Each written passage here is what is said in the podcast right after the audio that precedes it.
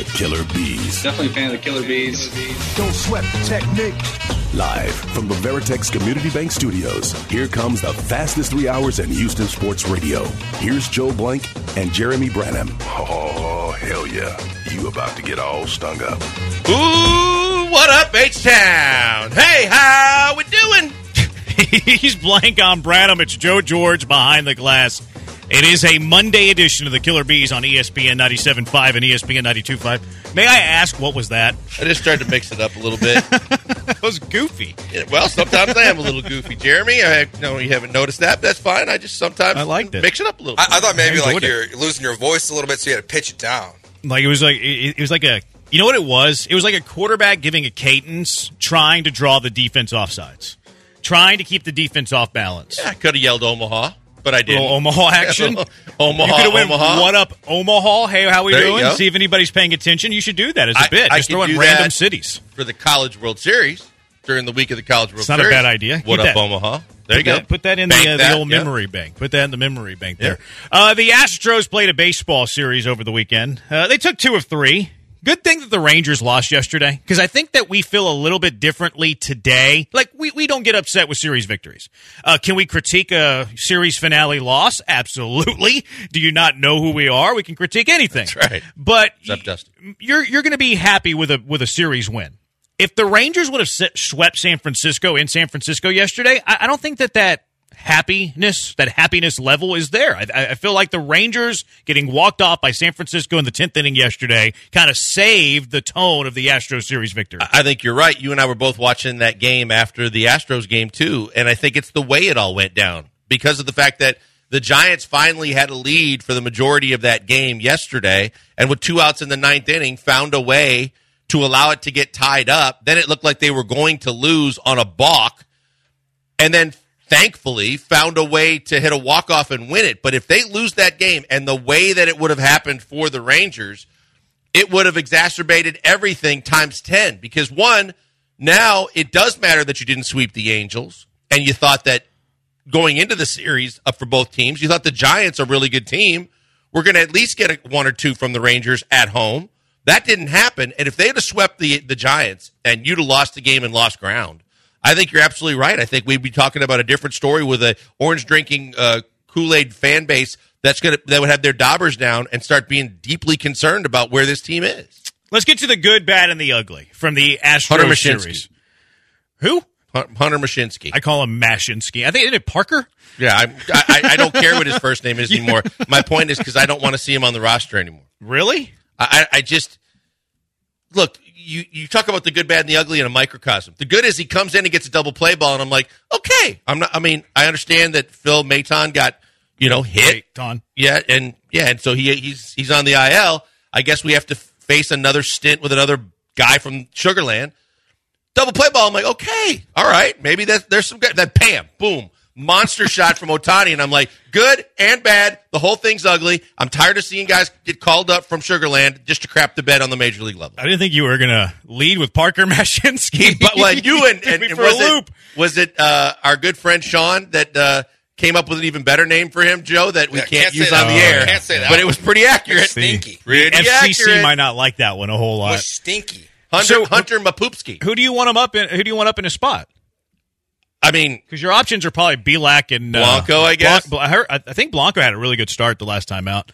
So at least Blanco, as we, you and I have talked about, it might not be that he's fully learned how to be a pitcher in the major leagues, but he's got stuff, right? He's got stuff that can play on the big league level.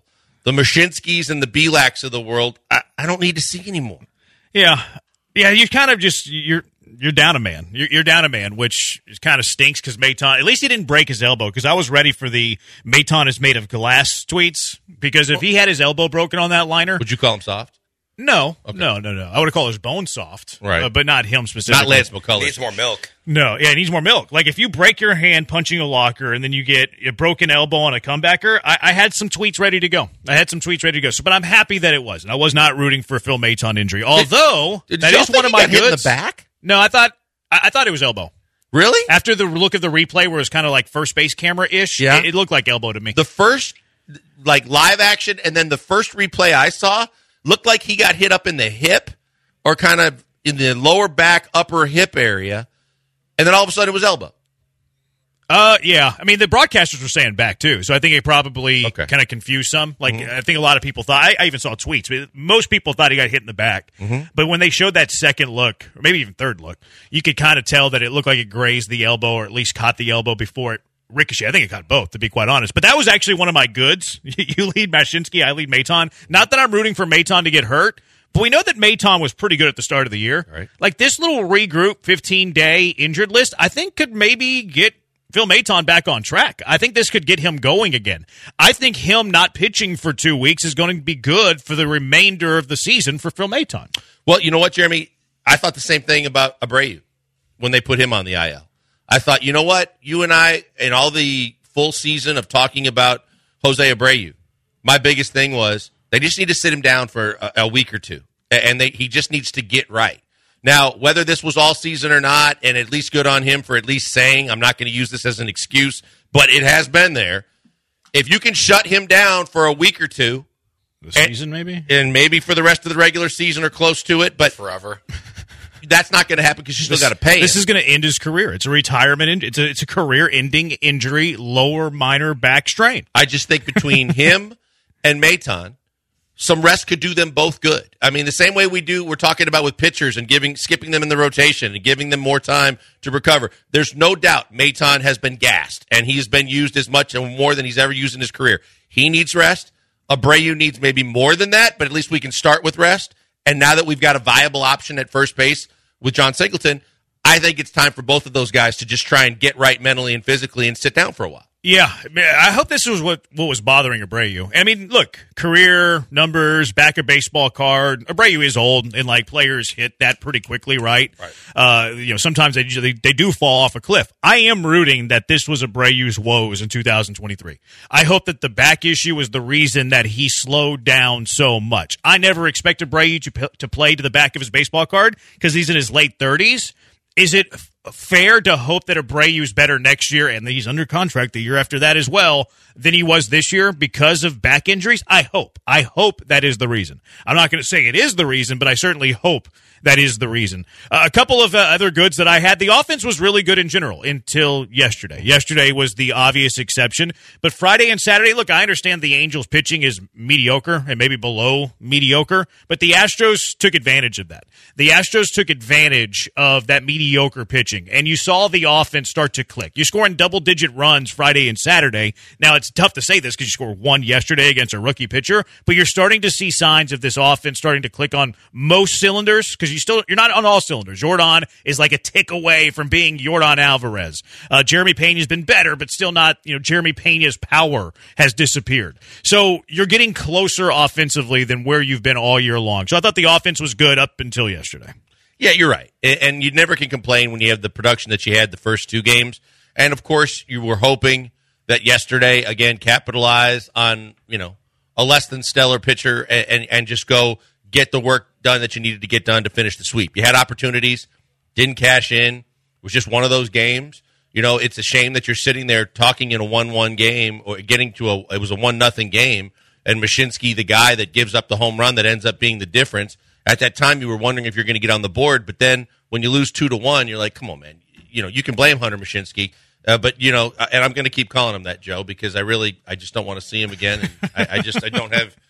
As long as we just make sure everyone knows it's a bit. Like, It's a bit. okay. It's a bit. I don't. yeah. I just don't want you to put, be put in that category, Joe. I'm looking out. No, because you know, there's a lot. Hunter Hunter Brown obviously was the guy that was the not really talked about guy in the minor leagues. Came up and he- he was good, really good for it right away, and then he's been up and down. Well, he's got the up and down part already cleared up for me. He's been up and down a lot, and I don't think he's Hunter Brown, so he's Hunter Mushinski. Uh, obviously, I think the good's really simple from this weekend. Friday night was supposed to be Justin Verlander Day. His first start back at Minute Maid as a Houston Astro, something we never saw thought we were going to see. Instead, it was Jon Singleton. Like what happened this weekend is one of the most remarkable, incredible stories we have ever seen in It's a great sports. story. Like the fact his last home run was in 2015 for the Astros, and he went deep twice this weekend. Like it's the bat flips a plus. Like everything about it was awesome. It's He like hits tanks and flips bats. it's comeback player of the year. Give it to him. like why? What's that old school? What's the old school song? Why? song? 'Cause Why not? Two home runs in the entire don't, season. honestly, I don't care. I, it's clear you don't. Yeah, you don't, and that's it's why you would re- never have a vote It's either. not a real award, anyways. It's a stupid award. Oh man, we need to have the. What, there, isn't that the, the the old school song, Big John? Big, Bad John. Oh, Big yeah, Bad yeah. John. Yeah. We should just we, whenever he does something good, we should have that bit That's a that, great that call. audio, yeah, lined up because again, we talk about we talk about Astros Twitter. You want to get something anything you want to talk about something that, that is the most one of the most divisive topics for Astros fans? Just throw Jon Singleton's name out there. I mean, if you Yeah. like him, people come at you. If you don't like him, people come at you. If you say he doesn't deserve to be in the big leagues anymore, people come at you. When you hit the two home runs, he's not going to do it for a long time. Look at his numbers. Well, his numbers were from like eight years ago. It's weird to me too, because like, what is the what's the downside? Like, Abreu's landed on the injured list. You were giving Bligh Madris at bat, so like, even if you're anti Jon Singleton, he's playing over Bligh Madris. Who cares? Like, I, I never understood the the risk of, of Jon Singleton being called up. Like, there was a, look, I, I agree. There's a small chance of Jon Singleton having a reward, but there's literally no risk. The risk was that you put Bligh Madris on waivers and nobody claimed him. The reward That is was the that, That's, risk. that's exactly right. The reward is that once a week he hits a tank shot and throws an awesome bat flip, little and everyone and Twitter loves it. Every Like, the bat flip, I love his bat flips. Oh, they're so They're, good. they're ferocious. They are. Is what they are. Big he's bad like, John. this is my moment. I'm showing up right now. He just Don't care. that thing. You know what I was worried about too when he hit it? Both of them, honestly. I thought they were going to hook foul. Yep. I thought they were, I thought he flipped the bat and it was going to hook foul. How about the fact that they almost landed in the exact same spot too? I mean, and they weren't just like excuse me jobs. They were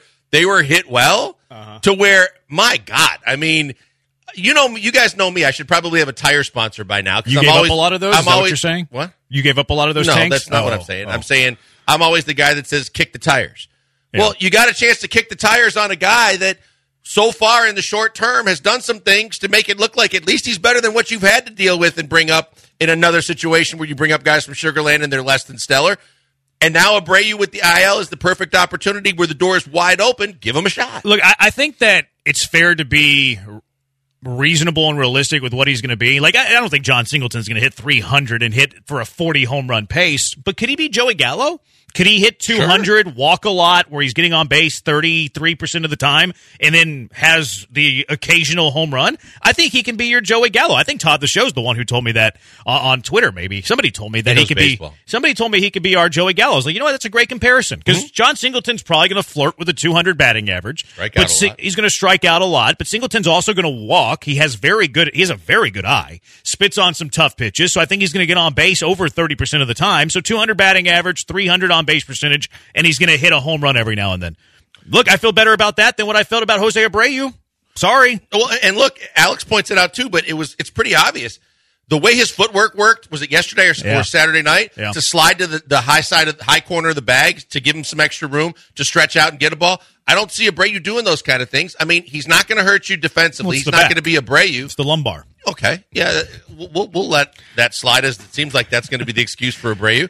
But he looks like he's capable, serviceable, and maybe with the pop in his bat, a little better than that. Yeah, uh, he looks pretty nimble. You're right. He looks pretty nimble. 713-780-ESPN, the HRMP listener line, 713-780-3776. We're on Twitch, twitch.tv slash ESPN 97.5. He's at Pac-Man Joel on Twitter. I'm at Jeremy Branham. Mailbag Monday at 1.30. Got some tech. Texans are fighting at training camp. Is that cool? I, I like it, actually. Uh, good, bad, and ugly, though. What is your good, your bad, your ugly from the Astros weekend series? We still got some good to get to. Uh, we'll get to the bad and the ugly as well. It's the Killer Bees on ESPN 97.5 and ESPN 92.5. Hey, before we go to the break, tell you about my good friend Doc Linville. Doc Linville, best in the business at the Neograft procedure. And I mean, if you don't know what it is and you want information, or you just know that you need to find somebody because you've got pattern baldness, you're thinning, you've got no hair on top, or maybe in your hairline, and you think there's nothing you can do about it, you can check it out for free. That's right. No obligation, nothing out of your pocket. Just go to 975hair.com and check out Doc Linville and the Neograft procedure. And it's all expl- explained right there. But if you have questions, you can set up right there when you get onto 975hair.com an appointment. It costs you nothing.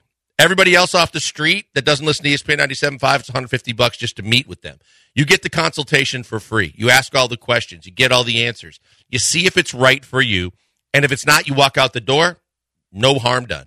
If you want to get the procedure done, you can hear from me, you can hear from Granado, and you can hear satisfied customers tell you it's a game changer. You actually get your hair back. the hair is longer and stronger and stays with you for the long haul. It's absolutely worth it.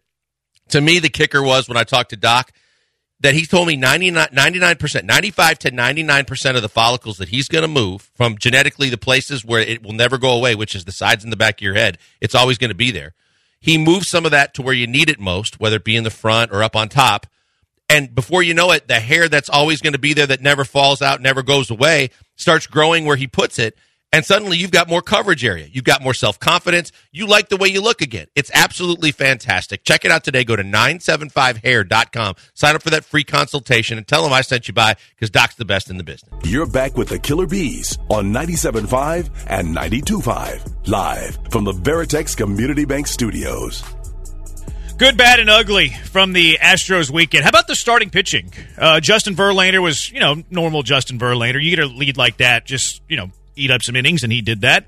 Uh, JP France is a dude, by the way. Two runs, seven innings. JP France is a dude. JP France is good.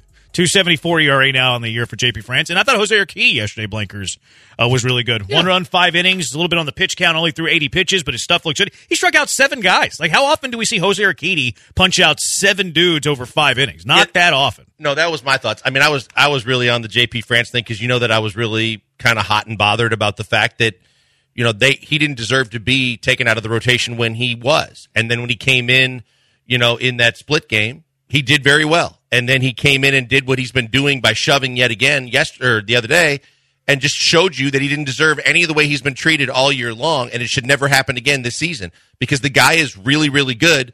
He's really really consistent, and you really need him.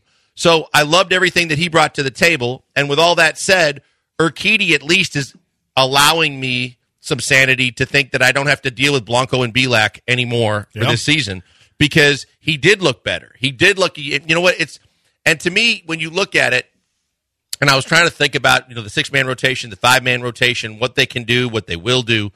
But the one thing that I thought about was the difference right now between Hunter Brown and and Urquidy is Hunter Brown's got really really good stuff, but he's still learning how to pitch.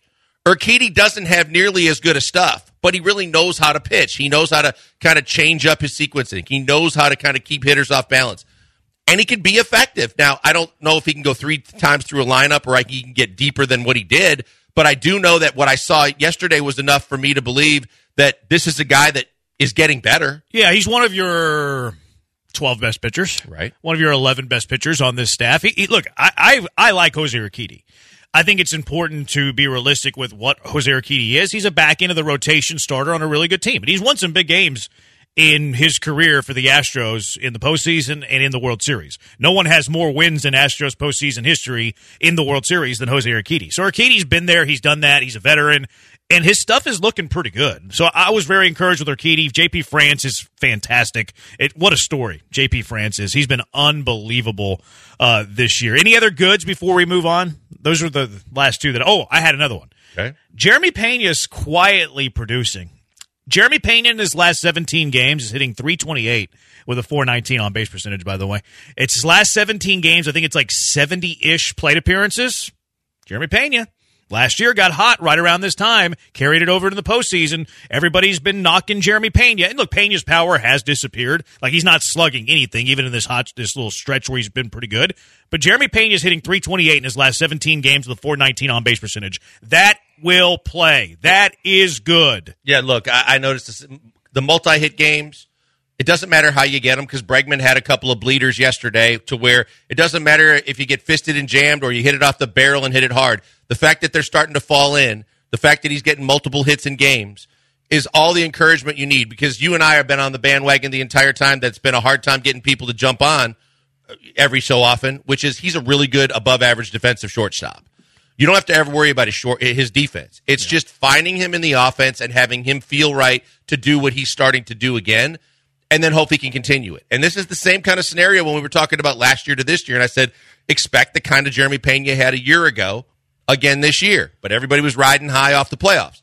But if he starts warming up now to where he gets hot in the playoffs again and maybe can possibly take it another notch up, that's all you can ask for from a guy that's really, really good defensively at a short at a position where there's not a whole lot of, you know, stellar monster mashers with the bat. No, no. I mean, outside of like your top names, there's Right. there's really not. It's not a position that normally hits that well. So it's nice to see Jeremy Pena start to to get some base hits, start to get on base. Would it surprise you if I told you that Jeremy Pena's on base percentage is 20 points higher than it was a year ago for the entire season? It would surprise me. Jeremy Pena's on base percentage is 20 points higher this year than it was last year. Now the power is gone. The power has disappeared, but he's getting on base at a higher rate this year than he was last year. Any more goods before we move on to the, Say the Tucker? bads? We didn't say Tucker. Kyle no. Tucker's awesome. How, we could say it every every Monday. Well, you can say say it every Monday. too. Yeah, Altuve. Altuve's is- been on fire. Yeah, he's just straight scorcher right until now. yesterday. Yeah, his 14 game hit streak ends yesterday, but I mean, Kyle Tucker is just he's on another planet right now. This is the best baseball Kyle Tucker's ever played. I was looking at some of the uh, my Monday prep routine. Usually, I'll look at some of like the league leaders and stuff. Kyle Tucker second in RBIs by one. He's uh, Adolis Garcia has one more RBI than he does. Kyle Tucker's top five in the American League and on base. He's top five in slugging. He's top five in OPS. Kyle Tucker is one of the best offensive players in baseball. Period. End of story. I don't know how anybody can argue that. Can't. Can't argue can't dispute it. You know, I was his biggest critic coming up because I thought he was very slow to get there and do the things that people were expecting him to do. But now that he's settled in and gotten there, he, he hasn't gone anywhere. He continues to get better. He's doing things that, again, when we talk about how Cinderella esque this season has been, where a lot of people don't realize how many things had to fall into place. One of them was with all the injuries, especially to your two other really big sticks in the lineup with Altuve and Yordan, was to have someone else that could be able to carry the power numbers, do the kind of things he's been able to do, and then continue to do it when these guys come back. And you mentioned it, and Dusty keeps talking about that Yordan's off a tick. Well, Altuve now is just finally settled completely back into being Altuve. When Ord- Yordan does that, if Tucker's continuing to do this, I mean, look the hell out. This is why the national broadcast was so focused on this. It doesn't matter what they've been to this point. Just there's no team in baseball that wants to see them get healthy and have to face them going forward. pretty dangerous up top in the rotation with Framber, JV, and then you have some arms that play behind him, uh, behind those two, and then you have look, I, I'm, I'll I'll say it. The Astros have the best three, four spots in the entire game. They have the best middle of the order, Yordan, Kyle Tucker, than anybody else. Like who else rivals that? Judge hits first or second for the Yankees, and there's nobody else on that team. Shohei hits first or second for the Angels, and Trout's hurt right now. Like who rivals Kyle Tucker and Yordan Alvarez three, four in a lineup?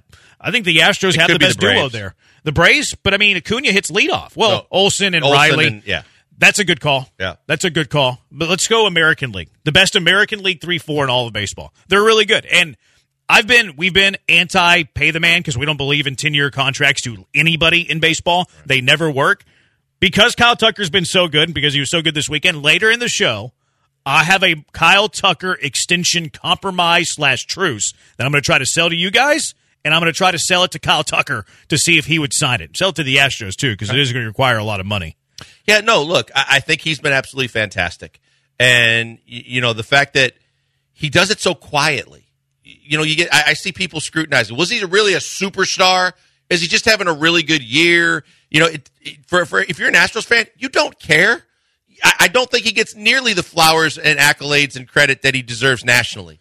But I know that whether it's the best kept, kept secret of Astros fans or it does, you know, get more run nationally, I know he's a damn good baseball player, and I know that they've needed him just immensely. This his contributions th- this year more than ever, and he's been there. So you can count on him. And I mean, two years ago he was a better hitter than he is this year. So like, this isn't new. This isn't uncharted waters for no, Kyle but Tucker. because of the circumstances, the fact that he's been able to maintain and do the things that he continues to do, though, Mm-hmm. and, and like I said, my only knock was how long it took him to kind of get to this point that everybody expected him to be when he was drafted so highly. But the fact that he's doing what he's doing, and especially in a year with so many trials and tribulations that you know could have set teams back and just basically told a lot of teams would have folded up their tents and said it's just not going to be our year. He's been one of the catalysts that's carried this team. And if you know if Yordan and and, and Altuve and everybody else kind of settle in, whether you get sprinkles and icing or not, I, I don't care. There's enough talent there that this team's really scary to look at offensively. 713-780-3776. Good, bad, ugly from the Astros weekend. Uh, Let's turn it over to the, the bad and the ugly whenever we get back. Because there are some things, some some things we got to be critical about. We have to do that. It's the Killer Bees on ESPN 97.5 and ESPN 92.5.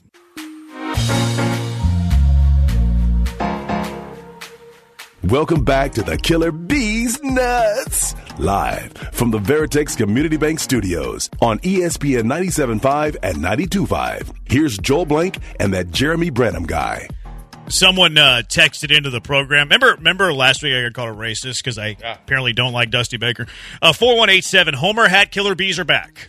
Oh boy. It's the uh, it's the gauntlet you run when you listen to the Killer Bees noon to three. We're Homer hat someday. Someday we'll race it. Well, I I don't want to put that on you. Yeah, don't put that one on me. I on you. you don't put that one on. I don't want to put that on you. 713-780-3776. Uh, Ocho, my good, the smooth and comfortable stylings of the legendary Mr. Jonathan Patrick France. My bad, Dusty's lack of urgency in pursuit of the Rangers. He's managing as if they're leading the division.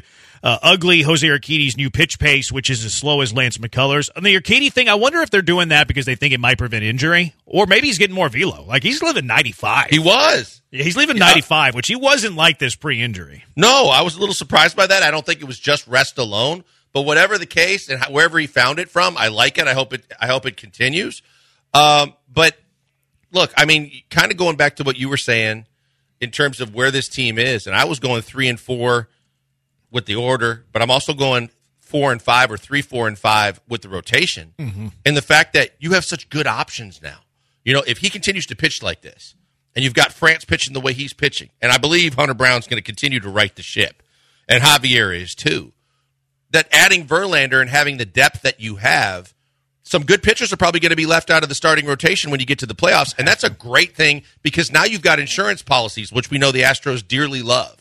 But you've got insurance policies, and whoever you don't use gives you better arms in the bullpen. It's just a matter of adjusting to how quickly you can get ready and, and coming into high leverage situations. But overall, it's a good thing for the Astros with as many injuries as they've had to the pitching staff to be in the position they are right now to have this kind of starting pitching depth that can roll over to help your bullpen so I don't have to see Hunter Mushinski. You're over him. He's uh he's like the new Daily Rayleigh. But you know Dusty needs his lo- his loogie. He needs a loogie. Didn't I have someone in between uh, Rayleigh and Mushinski? There's Because probably Josh somebody- James was before Did- Rayleigh. Are you counting over easy?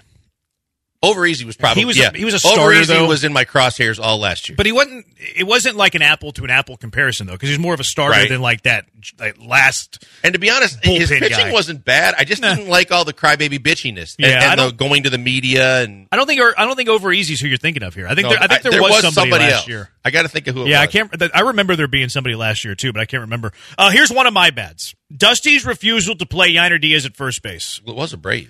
Remember, he worked his way out of it. He early. He worked his way Yeah, out of it he- quick. yeah, though. he was on my list. It wasn't a. It wasn't a long sustained period Right. of being a Brea because I mean you came. I mean you you saw the stuff And I then he- admitted it, And yeah. then he, yeah, you did.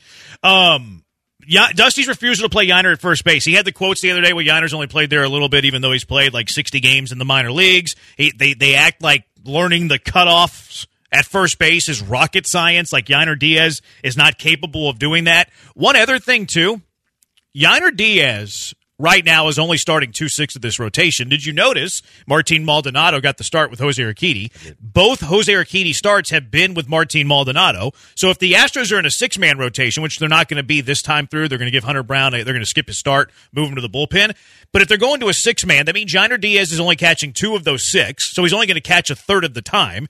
If it's a five man, he's well. They just kicked out his Hunter Brown. They kicked out one of his starts. So this current five man rotation, Yainer Diaz has one of those five guys. Yordan's going to DH at least half the games, probably more. So if they refuse to play Yainer Diaz at first base, that means Yainer Diaz is a thirty percent, forty percent starter. And other than that, he's coming off the bench in the other sixty games. That's not acceptable. I don't like this dusty Take refusal off right now. to play Yainer at first base. yeah, take your It's hat off right now, and I'll take. Well, because I didn't let's bring just the be honest. hat today. Let's just yeah, we're not wearing the Homer hats. We're calling it like it is, and and we've said overall, and I've been more adamant than you on the fact that lefty righty, I don't care.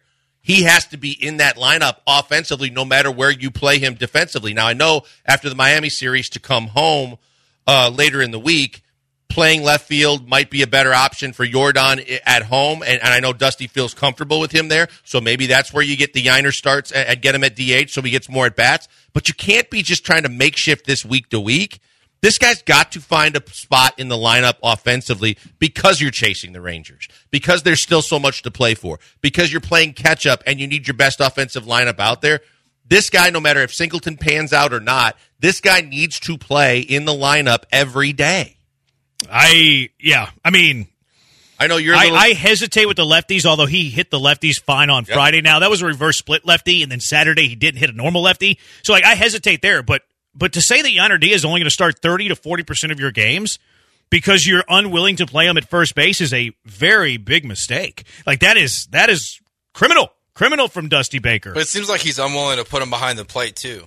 I mean, he's only going to he's only catching two of the six starters. Yeah, he's catching Hunter Brown, he's catching J.P. France, and now Hunter Brown's going to have his uh, start skipped. So he's starting one of the five guys in this rotation. Yeah, and, and I get why the starting pitchers like they have their preference. I'm not going to tell those guys to change their preferences like they never would. Dusty wouldn't try that. If they want Maldi, they get Maldi. I get it, but this guy's got to play more. And this is this is it's just like the Yordan problem. Like if you can't play Yordan in the left field, then you almost can only have players that can play the field anywhere else. I mean, he should play. He should be playing first, though. Like that's the solution. But Because I, Dusty just doesn't agree. I know, but that's a problem. Like if we're going to say that Yainer's only going to catch one fifth or two sixths of the Astros starting rotation, okay. Like you said, the starting pitchers are saying they want to throw to them. The hidden intangibles, okay. Like I don't like that explanation, but it's like the reality of it. I'll concede that point to the pitchers. I'll concede that point to Dusty. But you have to be creative in finding ways to get him in the lineup. Now, I don't love Yordan Alvarez playing left field a ton because I want him wrapped in bubble wrap. Yordan rule number three. I, I I'm scared of him getting hurt again because he is critical to your playoff success. If Yordan gets hurt, your ceiling lowers. It, it diminishes, which means because Jose Abreu's been lousy and because he's hurt right now. Look, Jon Singleton's a great story. I want to see more of Jon Singleton whenever Yordan plays left field. But Jon Singleton should not be getting first base at bats ahead of Yainer Diaz. I'm sorry. I love Singleton's story. Fact. But whenever you fill out the lineup card and Maldonado's your catcher and Yordan's your DH that day, then Yainer Diaz needs to be at first base. And Dusty's refusing to do it, and that's why he lands on my list of bad. Yeah, no question about it. Uh, Jon Singleton's a great story. He can pan out for you from time to time. He's a better option than Bligh Madris, Kessinger, and a lot of the other options that you've had to deal with all season long. But that doesn't mean that he suddenly takes this flying leap over Yainer Diaz. Yainer Diaz's numbers are unbelievable for a rookie. Yainer Diaz's numbers in a short sample size of games is maximizing the opportunity and doing things again. Another one of those guys that is the reason why you're still in the middle of this whole race and playoff picture with all the things you've had to endure. This dude, and again, we're di- we, we differ slightly, but we both believe in him. In the fact that I am adamant about the fact he should be in the lineup every single day because he's warranted it. He deserves it. He's earned it. For the record, I'm coming closer and closer to your side. Like, especially with Abreu out. Like, who do you want playing first base against lefties, Yainer or Singleton? Like, that's kind of close, and Singleton hit some homers against lefties, so it kind of throws a wrinkle to the equation. But I'm closer to your side of the argument uh, e- more and more every day. All right, any more bads and uglies before we read a few of these texts? Uh, Hunter Mushinski. Okay, yeah. Uh, lower lumbar inflammation for Abreu. I consider that ugly. I, I hope it's the reason he's having a disastrous 2023. I hope they can figure it out in the offseason, I hope Abreu is 100% and healthy going into next year. I hold my breath, but I hope that's the reason he's been so bad in 2023. Yeah, no, I completely agree with you. I hope that's the last ditch excuse that actually is meaningful and it pans out to be that. Because as you know, I tried to stay as positive and believe in him all season long, believing in June, believing, you know, turning the corner. Oh, he's finding it. Oh, the home run stroke. And then time after time after time, uh, it, it just fails. I hope that it was a season. I really, I don't wish injury on anybody, but in this case, I hope that it was a nagging season long injury that he's been dealing with, which is the answer to what everybody's been searching for. Is why the hell is this the Abreu they signed for nineteen million dollars a But year? What's so weird is like he he alluded to that that it happened earlier in the season, then it got better, and then now it's gotten much worse. Why wasn't there an IL stint before this? I was Like- begging for one, remember? like- and then he got hot. There hasn't been a first baseman they wanted to take a look at. I guess, but like if you're back, but like It at should have been Yainer. But at Should have that been Yainer. age, I can tell you why too, Joe, because Dusty was afraid to do it. With But his loyalty hurt. to a veteran, he didn't want to sit him down. but like he's hurt. Like you, you're back. But you're fighting the player. Maybe he didn't want to sit. but he has to know he sucks. Probably should have traded for a bat, too, if you knew this was going on. I mean, I guess maybe they thought that at the time, the way Abreu described it yesterday, I think it was McTaggart had the, the, the tweets, was like it got better as they got closer to the All Star break, mm-hmm. as he was really hot. And I wonder if they thought that he was just good to go. But do they need to trade for a bat if Dana Brown's confident in Yainer Diaz at first? Don't forget C. No, they don't. But he's not confident Yainer Diaz at first. Well, See, Dusty's Well, not. Dana, Dana is, yeah. Dusty's not. That's why Dana didn't make a trade. C. What? Sprinkles and icing.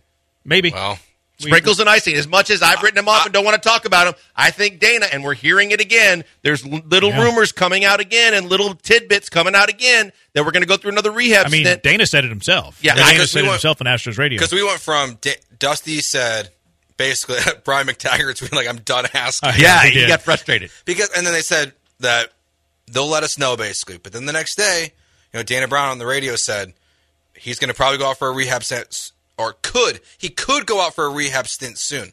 That's the only thing that annoys me with it is there's still that could. Well, yeah, they're gonna they're gonna hedge their bet, but they're gonna They're hedge their bet because they're, they're they're worried that Brantley's gonna be like, oh yeah, it's inflamed again, Just it's put him- hurting again. But forget the rehab start. Just put him I, I on was the thinking the same thing. Eh. Screw Sugarland and just Altuve did it. Just throw him out there and see what he can do. But who Do you it. sending down now? You're sending down Singleton. No, Kessinger. no, Kessinger. Now you, you have a problem with the, your infield depth now. Well, you still got. Like, you gotta but wait. still have Dubon. I, I think. I think the earliest that Michael Brantley could be up here is September 1st for when the rosters expand. Yeah. To be, to be completely honest. I think that's really optimistic, Jeremy. No, I'm saying the earliest possible. Y'all said call him up right now. Like the earliest possible is when the rosters I- expand. He's I not taking I- anybody's roster spot. I said call him up Yeah. right now. you did, yeah. but when he's ready. and then you called me optimistic for saying September But 1st. no, that- doesn't mean that. I just think you're still being optimistic. But you know that I'm saying the earliest. I'm not saying that's when. you guys know that the whole thing with me is it's just the frustration of having been teased this long, you know, this many times. Always close, always rehabbing, always played a couple of games, always even played first. Oh, nope, they get- nope. Oh, he's. I know. Now it's even I mean, more discomfort than ever. We're he- shutting him down. I don't want to get my hopes up, but if he's getting close to being able to play, put him in. The, put him in and see what he can do. He left Sugar Sugarland to join the team in Seattle, and he joined the team. They're like, "Oh no, his shoulder got inflamed on the flight.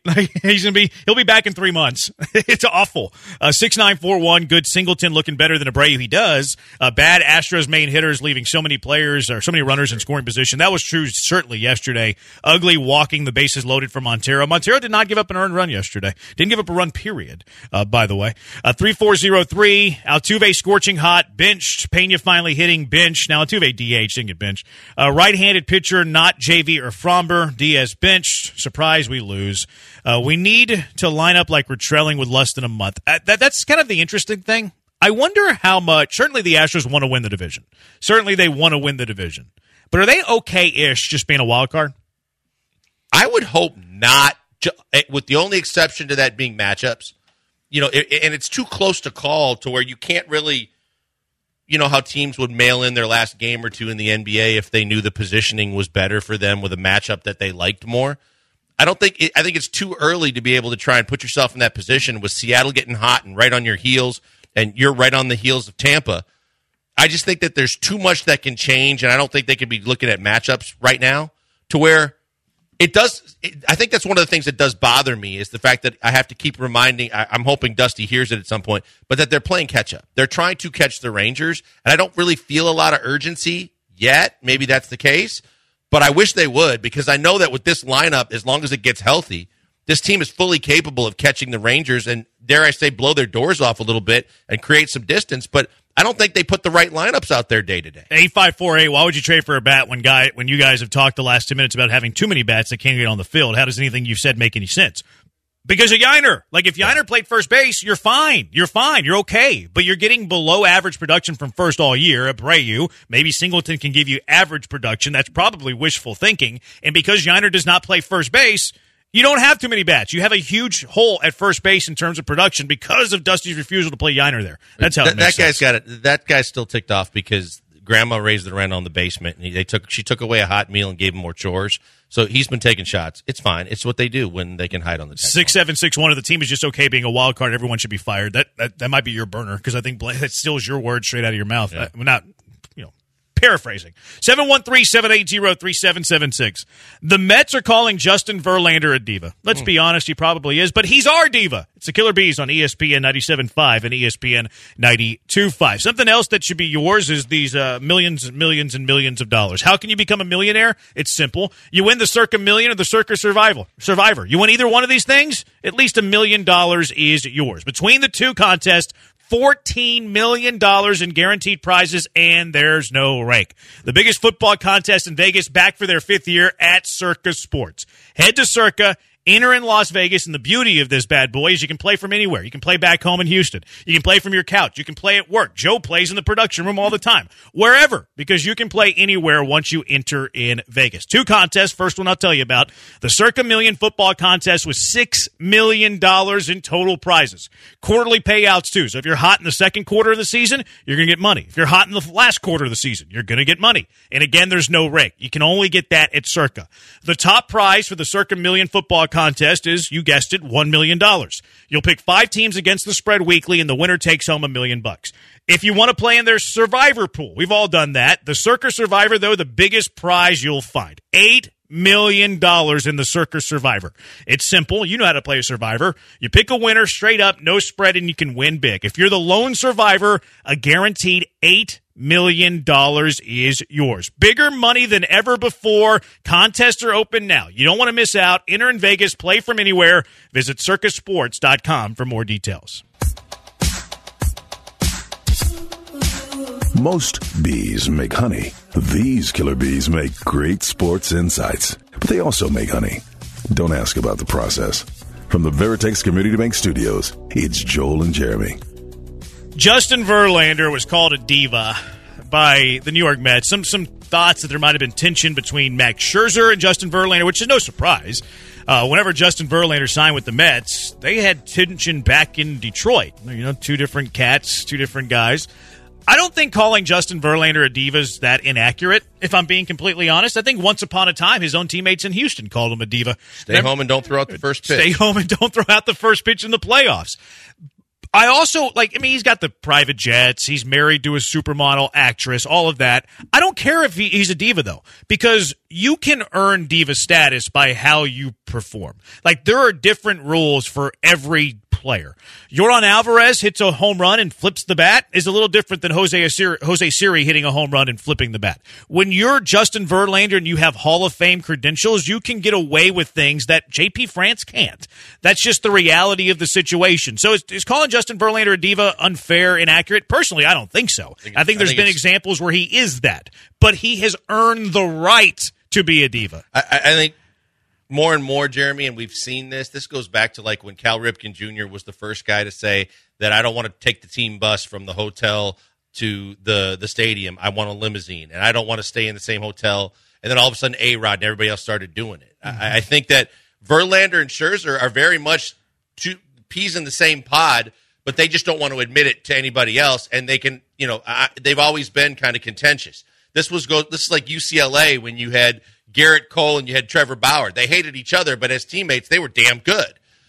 You look at Scherzer, and I'll give you the examples that it's it's funny that I think he's pointing fingers at Verlander like he's the only one. This is the guy that got called out on national TV because his manager tried to talk to him between innings and just slap him on the butt, and he turned around and said, "Did you just effing talk to me? Don't ever effing talk to me again." Like this is baseball. This is a team sport, and you are not that above everybody. I get it. Your credentials state that hey, on game days, if you don't talk or you don't do this or you don't do that, teammates respect that.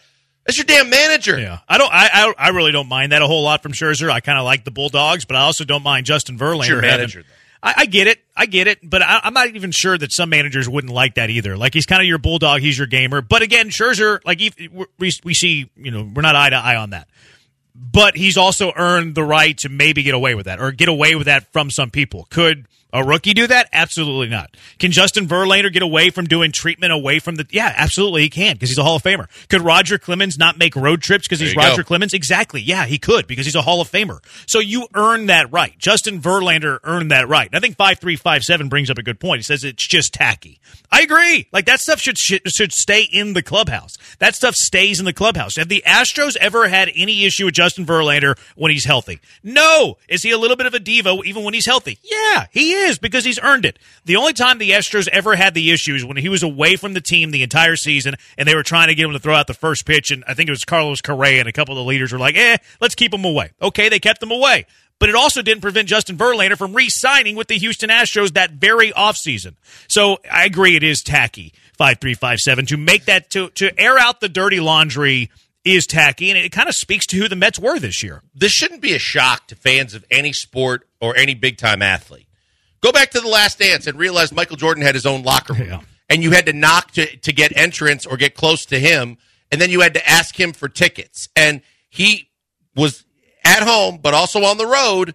He got his own locker room in every building that they could accommodate, and he was separate. But you know what? There's not a guy in that locker room that said, I don't want to play with that dude. I'm done with that dude. That guy, I mean, his airness was his airness for a reason. Sure, that's a diva. Sure, that's a little bit over the topish. But guess what? At the end of the day, if he goes out and plays like an MVP and carries your team and gets you rings and, and all kinds of things, there ain't a whole lot of guys that wouldn't want to sign up for that. Yeah, I mean, you live with that. You live with that based on who they were. The, my favorite part of this article, though, on the New York Post said that a Met told Puma, I, I, don't know who Puma is. Maybe it was the author. No, I don't even know who Puma is.